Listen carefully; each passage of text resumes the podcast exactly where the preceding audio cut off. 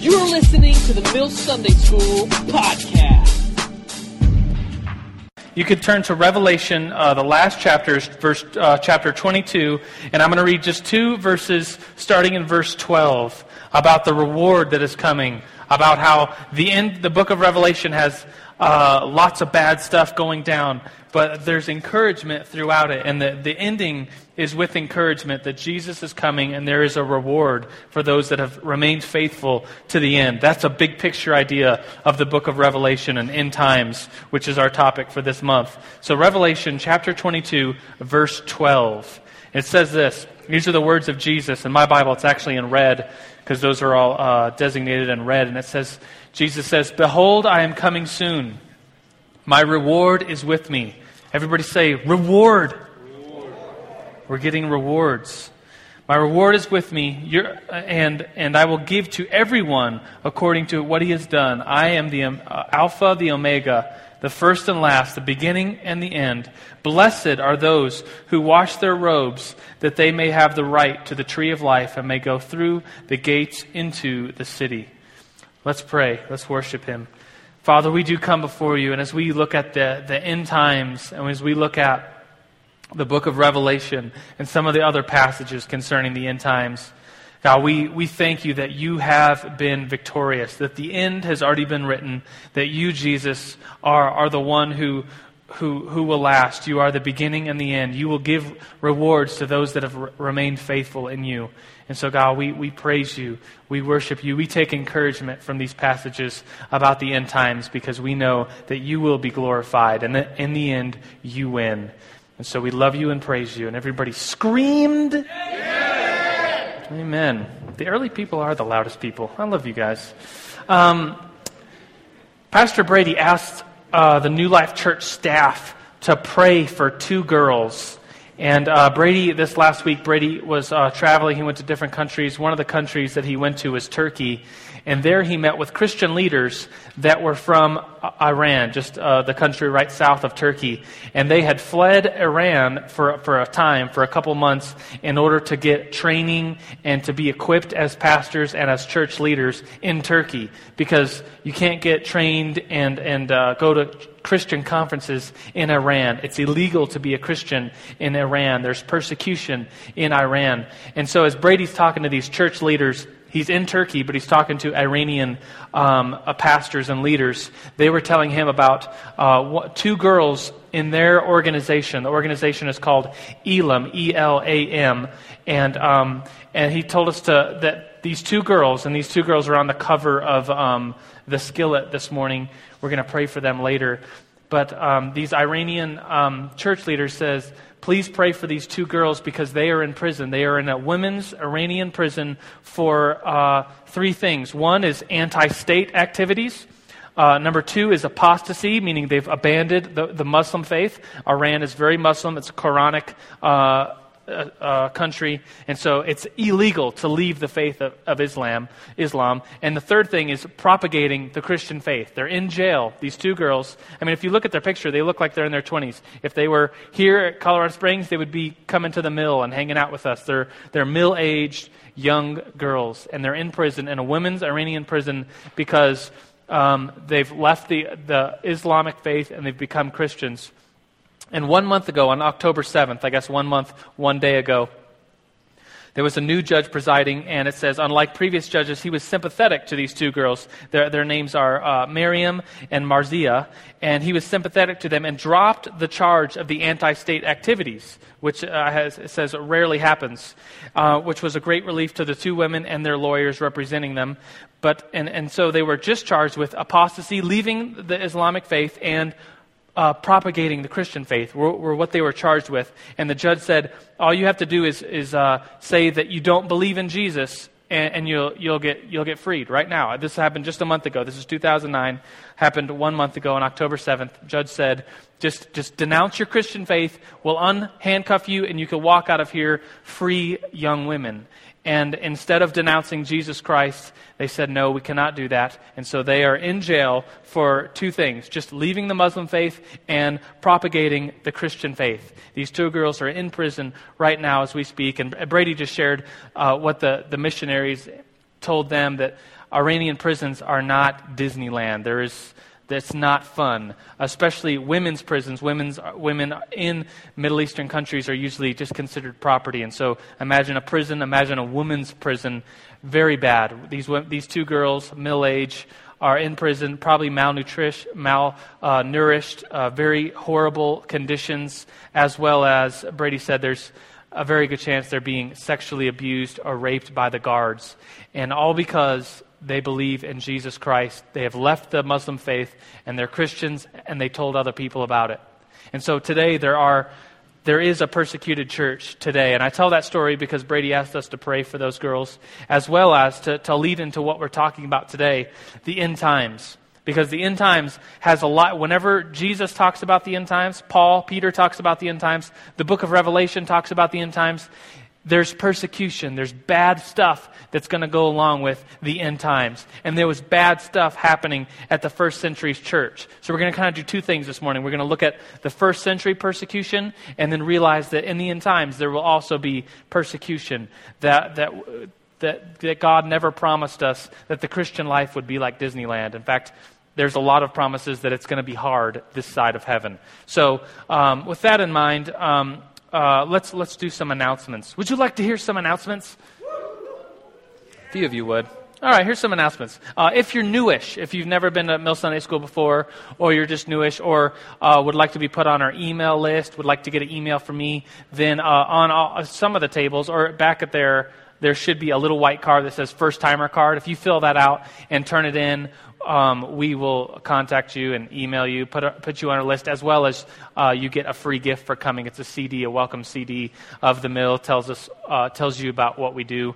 Uh, another announcement is uh, obviously all of you know this, but Sunday school does officially start now at 9:30, which is a half hour earlier than before.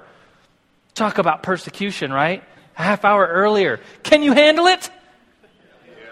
Of course you can. You're here. You can handle it. So on your on your tables are all brand new cards. It has the, the, the month's topics that are correct. It has the times that are correct. And so those are the new ones. We got them reprinted uh, because of the times have changed. And so 9:30 is is when we start now. You can pass the word. And um, also this summer we are going on missions. So I have Parker Crumbaker. Why don't you come on up here? Parker's our uh, mission, Mill Missions Director, and uh, I've given him some time to talk to you about missions. How many of you are for sure going on missions this summer? I see that hand. I see it. I see those hands. There should be more hands, though. Parker, tell us why. I'll tell you. Uh, thank you guys for showing up at 9:30. This is pretty much a sunrise service for us 20 year olds. So sunrise is at uh, six. I'm just kidding. Yeah, this uh, summer we're going to Egypt, India, Germany, and Peru. Um, excited about it. We've I've uh, coordinated with Global Division here, uh, New Life, known the contacts. Contacts have great hearts, so it is uh, important, and and and we want to see uh, a lot of people go on missions, but we also want your hearts to be uh, ready for what is there. I want to tell you a couple things, like if you've never been on mill missions, what goes on with that process and what we kind of do and what uh, our flavor is as mill missions. We, uh, we do teams, and so we're in the process right now of accepting applications, and then we're going to place you on teams. The reason why we place you on teams is because for five months leading up to uh, the summer when we go, is we want your team to connect. We want you guys to be knitted together. Uh, you know, many missions sometimes put you together as one week before you go on the missions trip, and so during the missions trip, you're trying to figure out who your teammates are and all that, and, and we want that process to happen um, early on. And so you're put on teams. You have two team leaders, a male and a female. Um, and so that's kind of the process of teams. I've also had a lot of questions about money. And uh, I think a lot of people think when they see the trip cost, they're like, I got to have that amount right now. That's not how we do it. We just, uh, when 2010 hits, is we have some 25%, 50%, 75%, 100% deadlines. And so that helps you guys to plan out when, where you know that you're, you're uh, you know, like $700 per month or whatever, just kind of keep you on task. So don't think you turn in your application, we need that money right now. That's not how we do that. I also want to mention we, we do meetings, especially for like team leaders. We, we're not going to just throw you to the wolves and say, be a good leader. And report back to us. We really want to walk through that process and make sure that um, team leaders are getting equipped and and know like if they have problems or if they uh, don't know what they're doing, that they have people. We have I have a team leader support staff under me. There's going to be three leaders per country, and you're going and the team leaders will be meeting with them throughout the months of just just over coffee or invited over to the house or whatever. So that that process is we want to make sure that we are being good stewards of our leaders, and so we appreciate that. Um, there also are team meetings for everyone that's going on missions. That's when we all get together. We really get on one heart, get on one, uh, one accord for what we're going over to missions to do.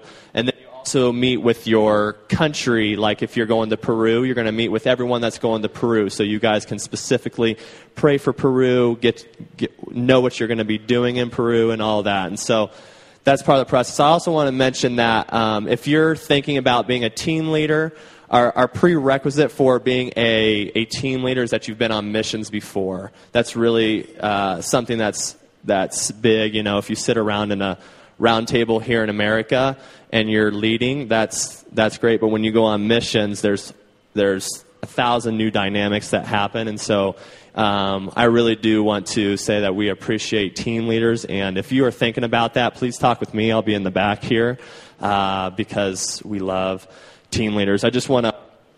Uh, cast one thing is is usually in the missions world. I think sometimes the missions world it says it's, it's kind of the most, sometimes the most legalistic thing. Like, you didn't know there were 60 million AIDS victims in Africa. Are you a Christian? Like, you know, that's what sometimes people are like, yeah, I, I'm sorry I didn't know that and stuff. And so, I want to I want to say that we as Mill Missions we really want to it's the download from the from God and then it's a lo- you know it's a it's a love relationship with God that really we go out on missions and we spread the fame of God. It's not a go do this because you need to be a good Christian. So um, I just want to reiterate what Sterno mentioned. Sterno has done a great job. I've been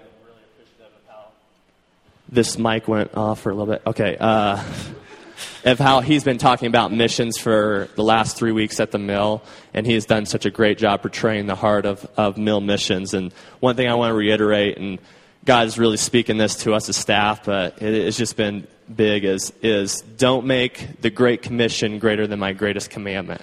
And that was, that was just a huge thing in my heart when, when God kind of downloaded that into me and said, this is you know, go into all the world and preach the good news, that stuff, that is great. And that's obviously the Great Commission. But the greatest commandment to love your Lord your God and to love others as yourself is really the, the pinnacle of Christianity. And so I want to say that is our heart as Mill Missions. If you have any questions about it, uh, please feel free to ask me. I'll be in the back. Um, but Mill Missions 2010, here we go. Thank Parker. Parker Crumbaker, everybody. He's really nice. You should talk to him about missions. All right. I want to challenge you for a second. Um, this may embarrass you. I don't know. How many of you were here last week? I see those hands. Thank you. Last week, I gave you a homework assignment. Do you remember that? I was like, You have homework this week. I said, Read, read, op- crack open the book of Revelation. So some of you, I've heard you read the whole thing. Uh, some of you, uh, some of us got together this week and studied uh, portions of it. We read uh, here and there. Um, by show of hands, how many of you cracked open the book of Revelation this week? Oh, yeah, I see those hands. I see them. Yes. I like seeing those hands. Reading the word is so good. And I thought this morning, you know, sometimes you get this sense that, oh, you know, reading the Bible is good, and you hear people and see people like pointing their finger at you saying, read your Bible, read your Bible, read your Bible, read your Bible.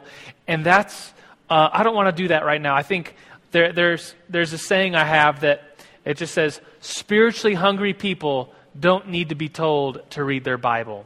If you're spiritually hungry, you'll read the Bible. That's how you get fed. And so instead of just telling you, um, read your Bible and pointing my finger at you, I want to encourage you and say, if you want to be spiritually hungry, Here's four, uh, four points. I've taught this before, but I thought it's very applicable as we talk about the end times. There's so much confusion. Sometimes people have these uh, very negative thoughts about what the end times will be like. People are scared to read the book of Revelation.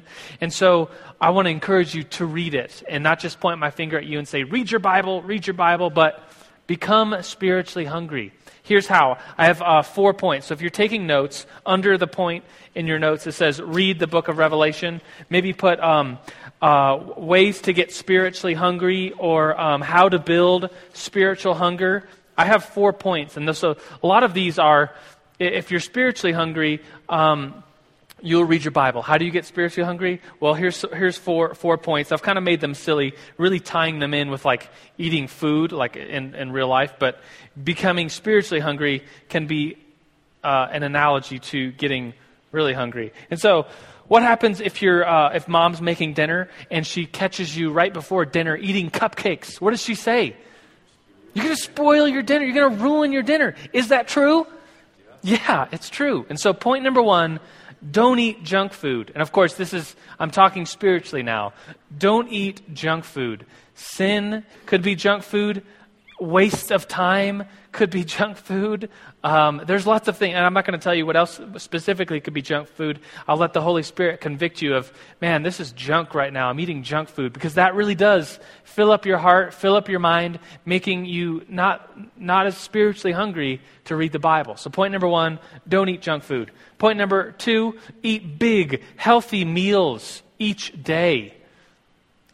It's always funny to talk to if you if fasting is kind of a, a, spiritual discipline. Jesus did it, uh, the apostles did it. Uh, um, I, I, do fasting where you either fast something like television or you actually fast food. And it's always funny to talk to someone that's never fasted before. It's like, oh, I'm going to fast tomorrow. I'm going to eat a really big dinner tonight so that I can fast tomorrow.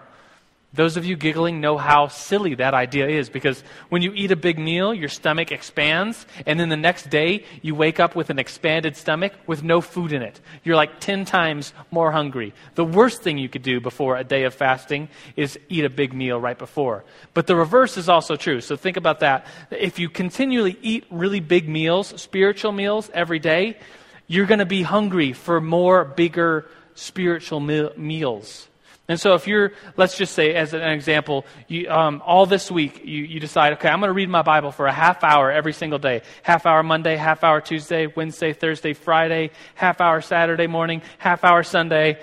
And then and next week, Monday finally rolls around. Are you going to be hungry to read the Bible? Yeah, because you've been reading it all along. You've developed habits. You, you have forced yourself, have trained yourself to eat big, healthy meals of Scripture. We're talking spiritually now. Um, to not, I don't want to be irreverent to compare reading the Bible with a hot dog eating contest, but hot dog eating contests. You know how those guys train for eat? The, the world record right now is 68 hot dogs in one sitting. That's like a pile of hot dogs and buns how does that go into a man's stomach? And the guy that won it is like the skinny little, weaselly little guy. Like, how does that work? Well, it works because he has forced himself to eat huge meals. He'll force himself to drink two gallons of water in a sitting. If any one of us drink just two gallons of water right now, we would probably have to be rushed to the hospital. But he has trained himself, he has forced himself to have this huge stomach in order to fit 68 hot dogs in a stomach. In the same way, spiritually, so the spiritual idea behind that is if you every day you, you force yourself, you train yourself to read the Bible, well, then it's just going to become a habit. You're going to get hungry. You're going to be spiritually hungry to read the Bible. Um, third point don't eat alone. Find a group uh, to read the Bible with. We're, comparing reading and eating, obviously. Don't eat alone. Don't. Uh, you can read your Bible by yourself, but it's even funner if there's a Bible study that all you do is like, oh, we'll read a chapter in John, then we'll have a Bible study where we drink coffee and talk about what we read. That's fun. It gets people uh, talking about it and thinking about it in different ways. You keep each other accountable with with Bible reading. If you have a friend to read with, that's cool. If you're married like me and you have a wife to read with, that's really cool. So, get a wife. Then you'll be able to read the Bible every day. Duh. so, Erica and I, we've been married almost three years now. We haven't missed a single day of reading the Bible together in three years. So, it's, it's, just, it's just part of our routine. Thank you. Thank you very much. It's really Erica. There she is. She's really cool. She makes me sometimes read it. It's like, read it! Just kidding. Uh, so don't eat alone. Uh, point number four don't ignore the hunger pains. Don't ignore the hunger pains. And this is, I'm talking spiritually now. If you feel like, oh man, I need to be reading my Bible right now, don't push those thoughts away. Go ahead and read it. Sometimes Christians feel as though, man, today wasn't a very good day. I sinned today. I did this or that. I just, I know I displeased the Lord today. I don't feel worthy to read the Bible. Let me tell you something. That is either a thought, a bad thought in your head, or a thought from an evil presence in your life telling you that you're not good enough to read the Bible. We read the Bible to get spiritually encouraged. After sinning, after a bad day, that's potentially the best time to read your Bible. Get back into the Word. Encourage encouragement from the Word and the truth of Scripture flowing over your life. So those are the four points having to do with reading the Bible. And so I may ask, I may or may not ask you next week if you've cracked open the book of Revelation, but that's a continual homework this month to read the book of Revelation. Don't be scared of it. Don't think that, oh, I, I, can't even possibly begin to understand it, so it's, it's for somebody else to read. No, it's for us as Christians to believe. It's part of our word, it's, it's in the Bible, the canon as we know it. And so uh, read the Bible, okay? All right. Let's, let's dive into this idea of persecution. And we mentioned uh, the modern day persecution with those two girls. Um, I have some other facts here that say that um, so he, these countries, it is illegal to be a Christian. You can be jailed, uh, deported, etc. from these countries Sudan, China, uh, Saudi Arabia. North Korea is probably right now the worst country for Christian persecution. Afghanistan, Somalia, even Egypt, the country that we're one of the mill mission countries we're going to. It is. I was there uh, two years ago and learned that it is illegal to not it's it's illegal for it's legal for a Christian to go visit uh, Egypt, but it is illegal to propagate the Christian message, and it is illegal for a Muslim to convert to Christianity. It's illegal. And so here's countries that are being persecuted today for uh, being Christians. And in the end times, Jesus talks about the end times in Matthew 24. Jesus talks about the end times in Luke 21. Uh, the book of Revelation is about the end times. 1 Thessalonians 5 is about the end times, and 2 Peter 3 is about the end times. All of those scriptures that I just mentioned, talking about the end times, every single one of them says times are going to get hard. Times are going to get really hard. It's going to be harder and harder to become to be a Christian. There will be persecution. There will be persecution. It will be hard in the end times. And so, with that, I want to look at um, so, in the end times, as Christians in the first century read the book of Revelation, they read it um, thinking to themselves, um, okay, there is persecution now. When will the persecution stop? We read the, the book of Revelation, and because we're Americans and we have uh, these freedoms that have been given to us in this awesome um, country that we live in, that we have the freedom of any religion we want, um, that uh, we, don't, we, we are asking ourselves, oh, when will persecution come? But the people in the first century thought, when will the persecution end? And so there's this double meaning, meaning behind the book of Revelation, encouraging the first century church that was being persecuted and um, encouraging the end times people that will be persecuted.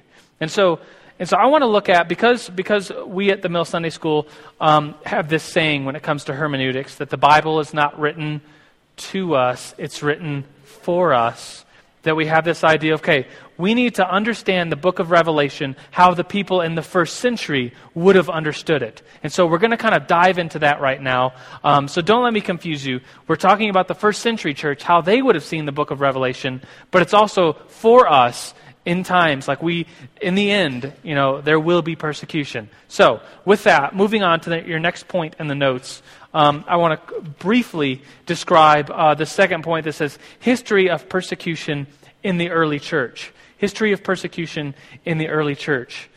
Um, so the early church, surrounding itself, uh, was uh, in the in the around the Mediterranean and what is today Israel, what is today Turkey, etc. The the Roman Empire controlled um, that area of the world. In fact, in the BC era, in 63 BC, the Romans came in and took over what is today Israel. They took it over, and um, and they- actually gave the freedom to the Jews to worship how they had been worshiping.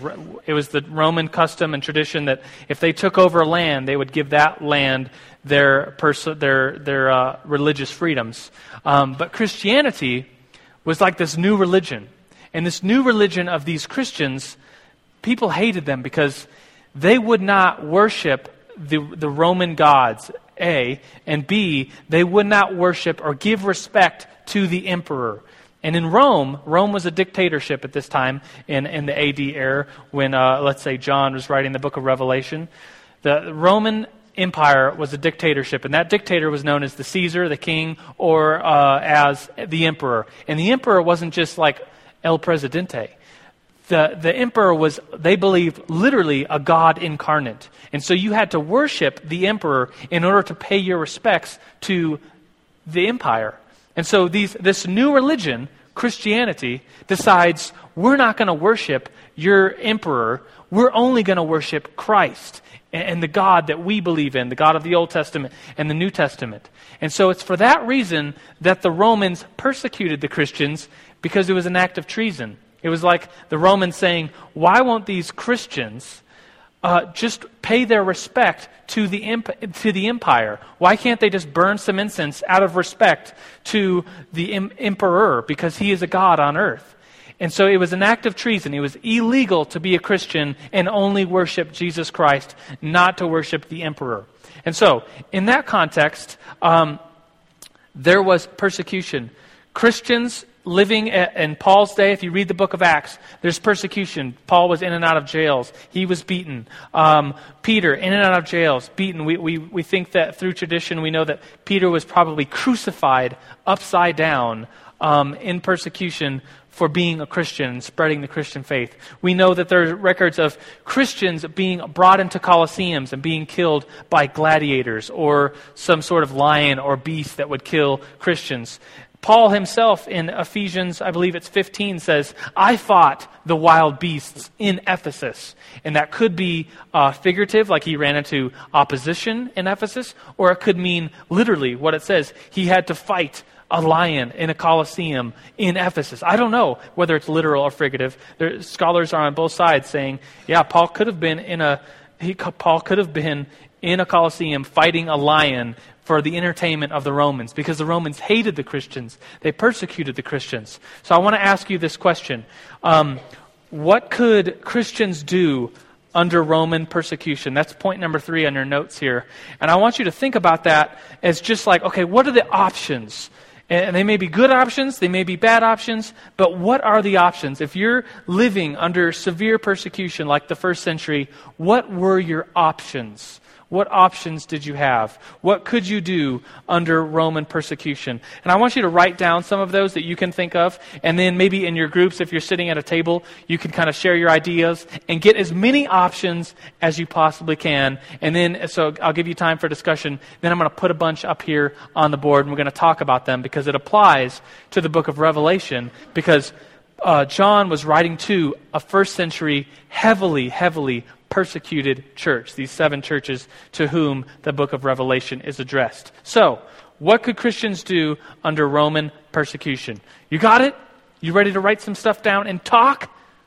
You look ready. Ready, get set, go.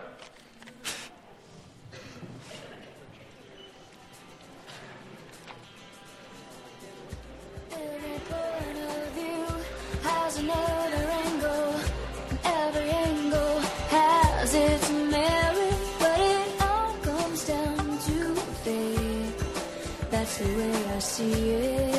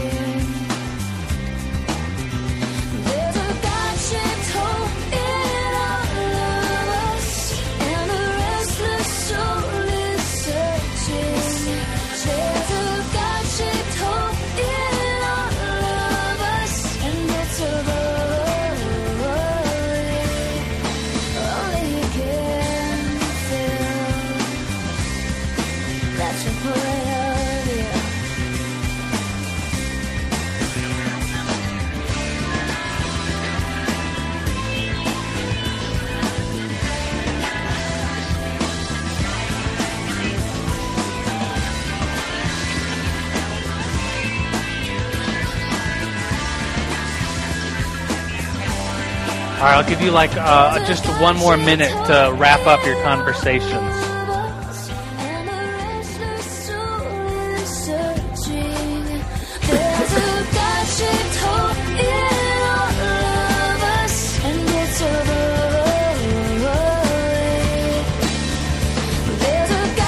Right, be thinking if you want to uh, share out loud. There's going to be some mics being passed around in a second.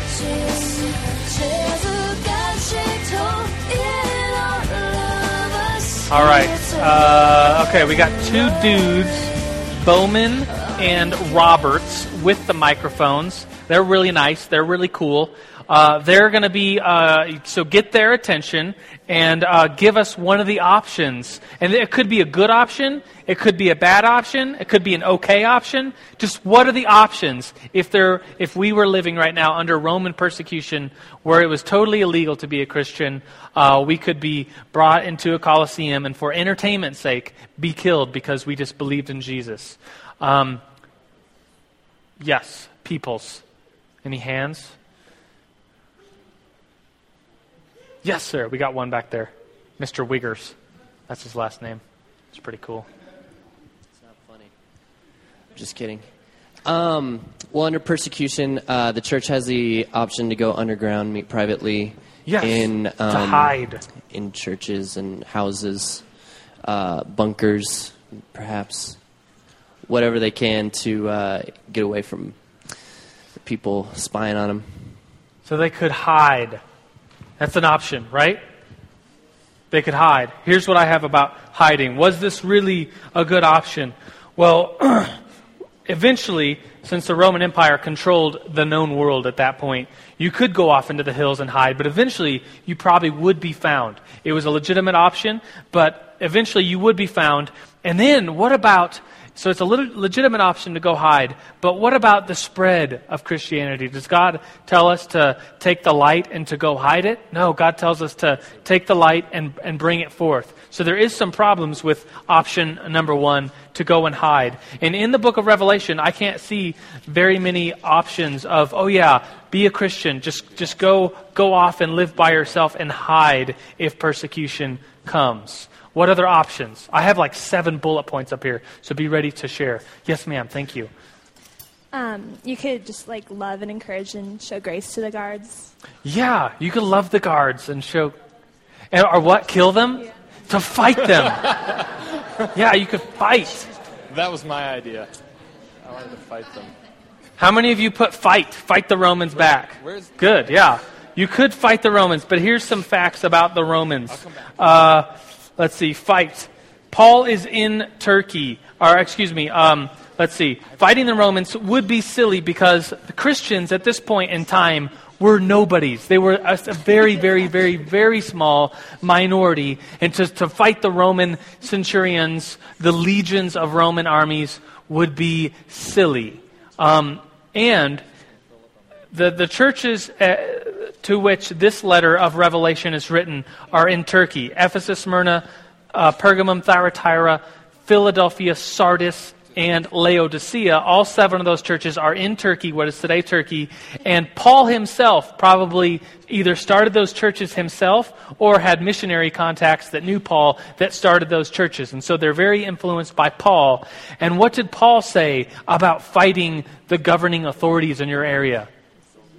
He said, don't do it. Romans 13 says, submit yourself to the governing authorities. Here's Paul being imprisoned because he's a Christian. And Paul says, submit to your governing authorities. So, fighting, a very good option um, in, in an idea that um, you're called to fight for your belief, but not practical, nor um, it, it kind of goes against Paul's teaching of um, subjecting yourself to the authorities. But thank you for the option.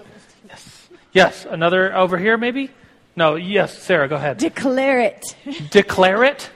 like, don't hide at all. Don't fight. Just, Ivy, that's kind of probably not the best option, but it is an option that you just, just don't die. care. Just, die. be persecuted.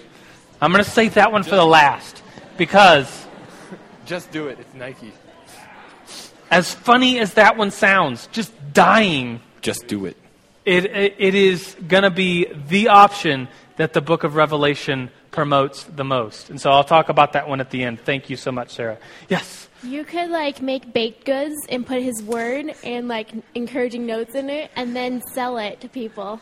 So, like baked goods and sell it, That's awesome. like in a secretive kind of way. a, a bake sale. You could do a bake sale. You could do that. Thank you. Yes, over here. Yes, Matthew.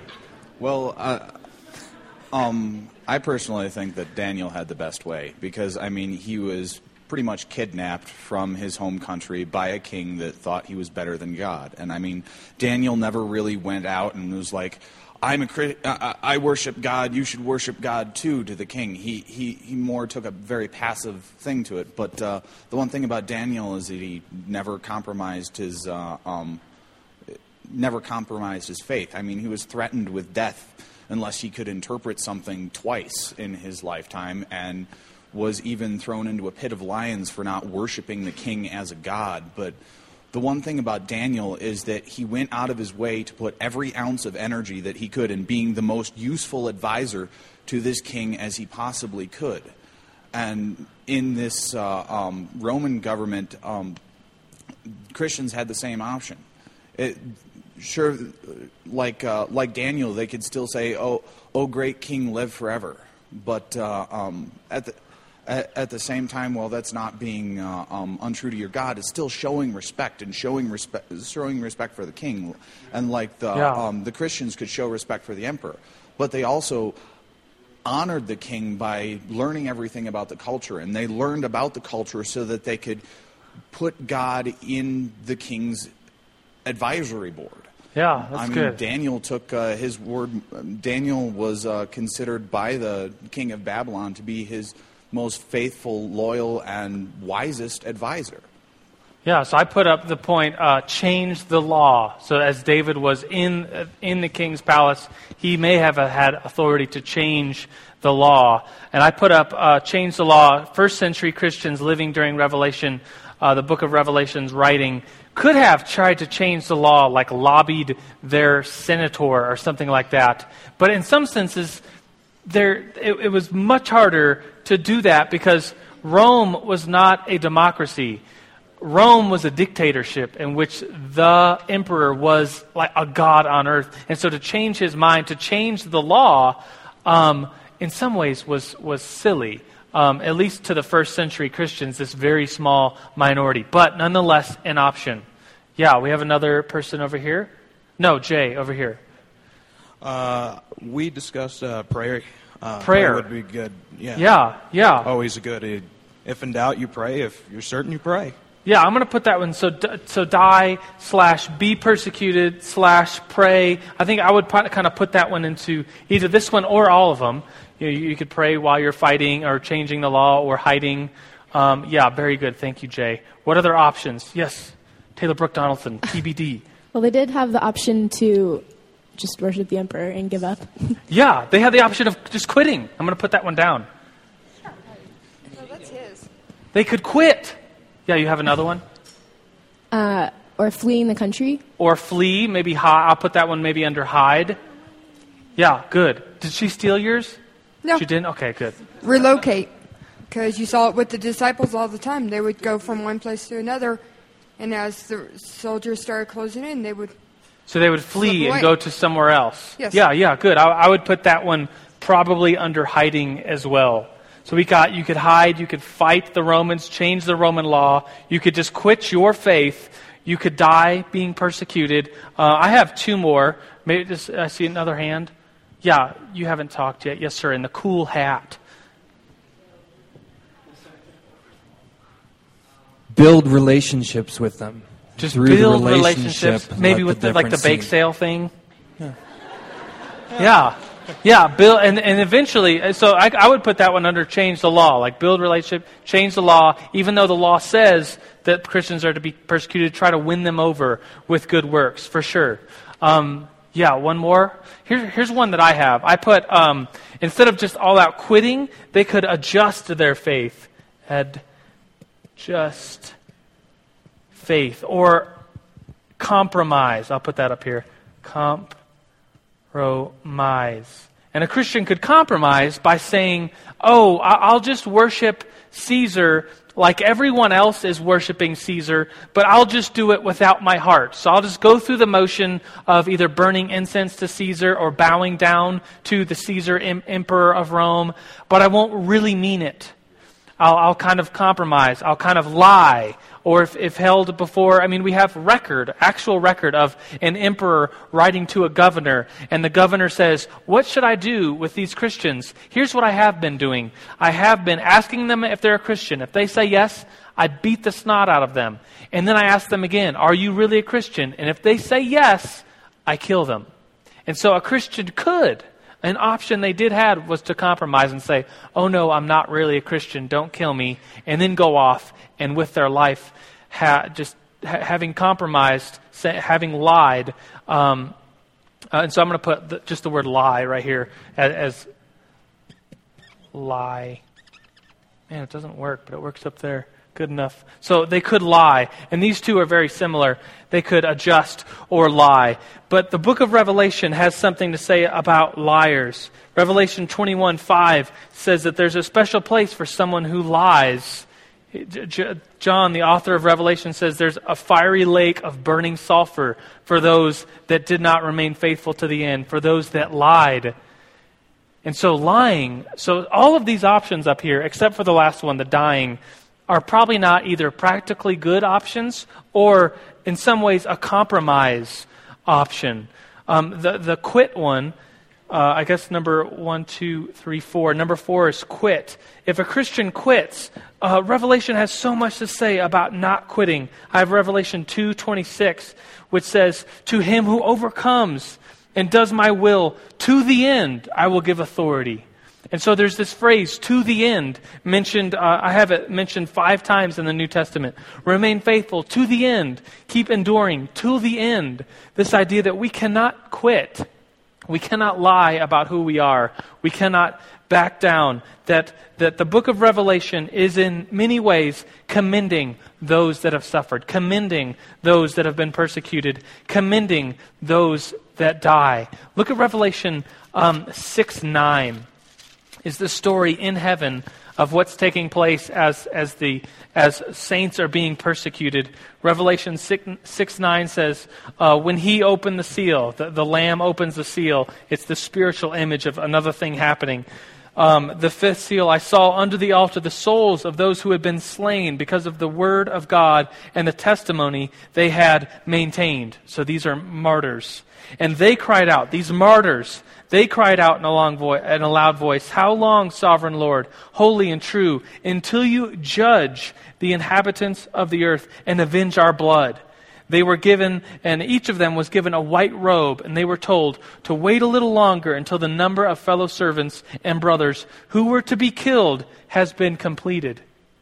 So here's this idea that, that they're under the altar, that they're having died, crying out, How much longer is persecution going to last? How many more people have to die? And the voice from heaven says, There is more that need to die.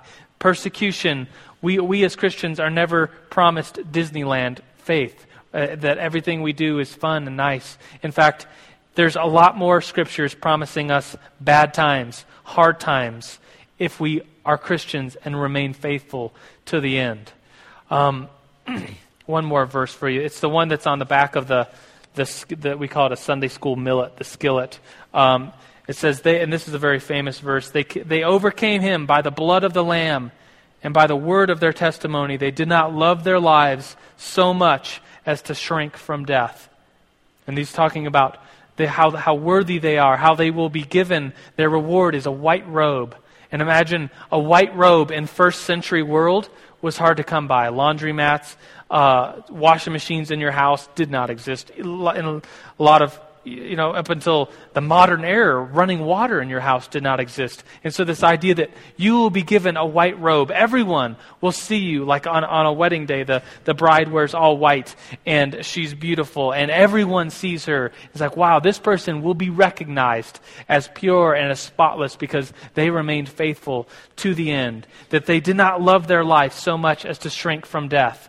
And so on the cover, again, are these two girls that, that did not love their life so much, that knew what the prison and the horror they are going to have to endure. They didn't love their life so much as to shrink from death. And so the big picture right now, this last point in your notes, is this apocalyptic genre for encouragement. And the book of Revelation, this may surprise you, but the, the, the book of Revelation was written in a type of genre, uh, the apocalyptic genre. And just like we have genres of movies, like you can go see a sci fi movie or a chick flick movie or a uh, thrilling adventure shoot 'em up movie. There's different genres of movies, right? And before seeing a movie, you're like, oh, what type, type of movie is it? Oh, it's a chick flick. I'll bring my girlfriend. Oh, it's a like a shoot 'em up warrior movie, I'll bring my dude friends, right? So you know what type of genre a movie is. In the same way, writing has genre. The book of Revelation falls into apocalyptic genre. Apocalyptic genre meaning uh, a few things uh, meaning literally the revelation of secrets, meaning that it concerns itself with the end of the world, meaning that it paints these pictures in color, figuratively, of battles, of, uh, of heavenly battles, of imagination, of using numbers and illusions. You know that the book of Revelation is only 10 pages in my Bible, and yet there are 500 references and allusions to the Old Testament. And so it's using, it's picking up on this lingo and saying, um, it's, it's, using this lingo to bring a genre to the table for these early Christians that were being persecuted and these, these Christians in the end times that will be persecuted. And so this apocalyptic genre in history shows up whenever bad things are going down. We have apocalyptic genre in the book of Joel, which was written during severe drought and famine and desolation of the Jews by exile. We have apocalyptic genre in the book of Ezekiel when they were among the Jews being exiled to Babylon. Bad things happening, another country coming in and taking you out and destroying your land. That's a bad time. We have apocalyptic genre in Zechariah, Isaiah, and Daniel when Judah is being taken captive. And so during bad times, writings come out, this ancient writing, this apocalyptic genre that says, in the end, it's going to work out. In the end, it's all going to work out. Jesus, in the end, wins, even though there will be persecution and continual persecution. And in, in that way, the book of Revelation isn't scary. The book of Revelation should come as encouragement for those that are suffering. You know, if you, if you have someone that's, that's going through something rough in their life or something bad, maybe, maybe something is, um, maybe to you as, as seemingly trivial as, oh, their girlfriend just broke up with them, a, a hard time in their life, a bad couple months, you know, they're going to be depressed and sad because their girlfriend broke up with them. The last thing that they want to hear is just a pat on the back saying, oh, it's not that bad. There's plenty of fish in the sea. You know, buck up. That's not, that's the worst thing you could say to someone. Because their response is, you know, don't tell me how hard it is. It's hard. I'm depressed. I'm feeling bad. Don't just pat me on the back and say it's all going to work out. There's other fish in the sea. That's the worst thing you could tell someone going through a hard time, right? Is that if you're going through a hard time, do you want to hear a pat on the back saying, "Oh, it's it's not that bad"? No, it's that bad. And in the same way, the book of Revelation does not pat any Christian on the back and say, "Oh, it's not that bad." The book of Revelation continues to tell of spiritual battles and people being killed and more persecution, more martyrdom coming. But the book of Revelation, the point behind the book of Revelation for the first century church and for the end times is to say, in the end, God wins. God is not promising us a nice vacation once we become a Christian. In, in many ways, God promises us hard times when we become Christians. But in the end, our hope is in heaven. I just want to end with a reminder that last week in the, in the, the main service, Sunday morning, Aaron Stern spoke about the, the, the title was We Are Overcomers. And his analogy that he used, and he talked a lot about his own life. And in the story of who Aaron Stern is, he just, uh, uh, I I guess it was just not too long ago, lost his daughter. Um, his wife was pregnant and they lost the baby. And, and during that time, the thing that encouraged him was the fact that in the end, they will see their baby girl again, Bergen again. That right now, things are bad. They are horrible in his life, considering that time that he was in when losing the baby.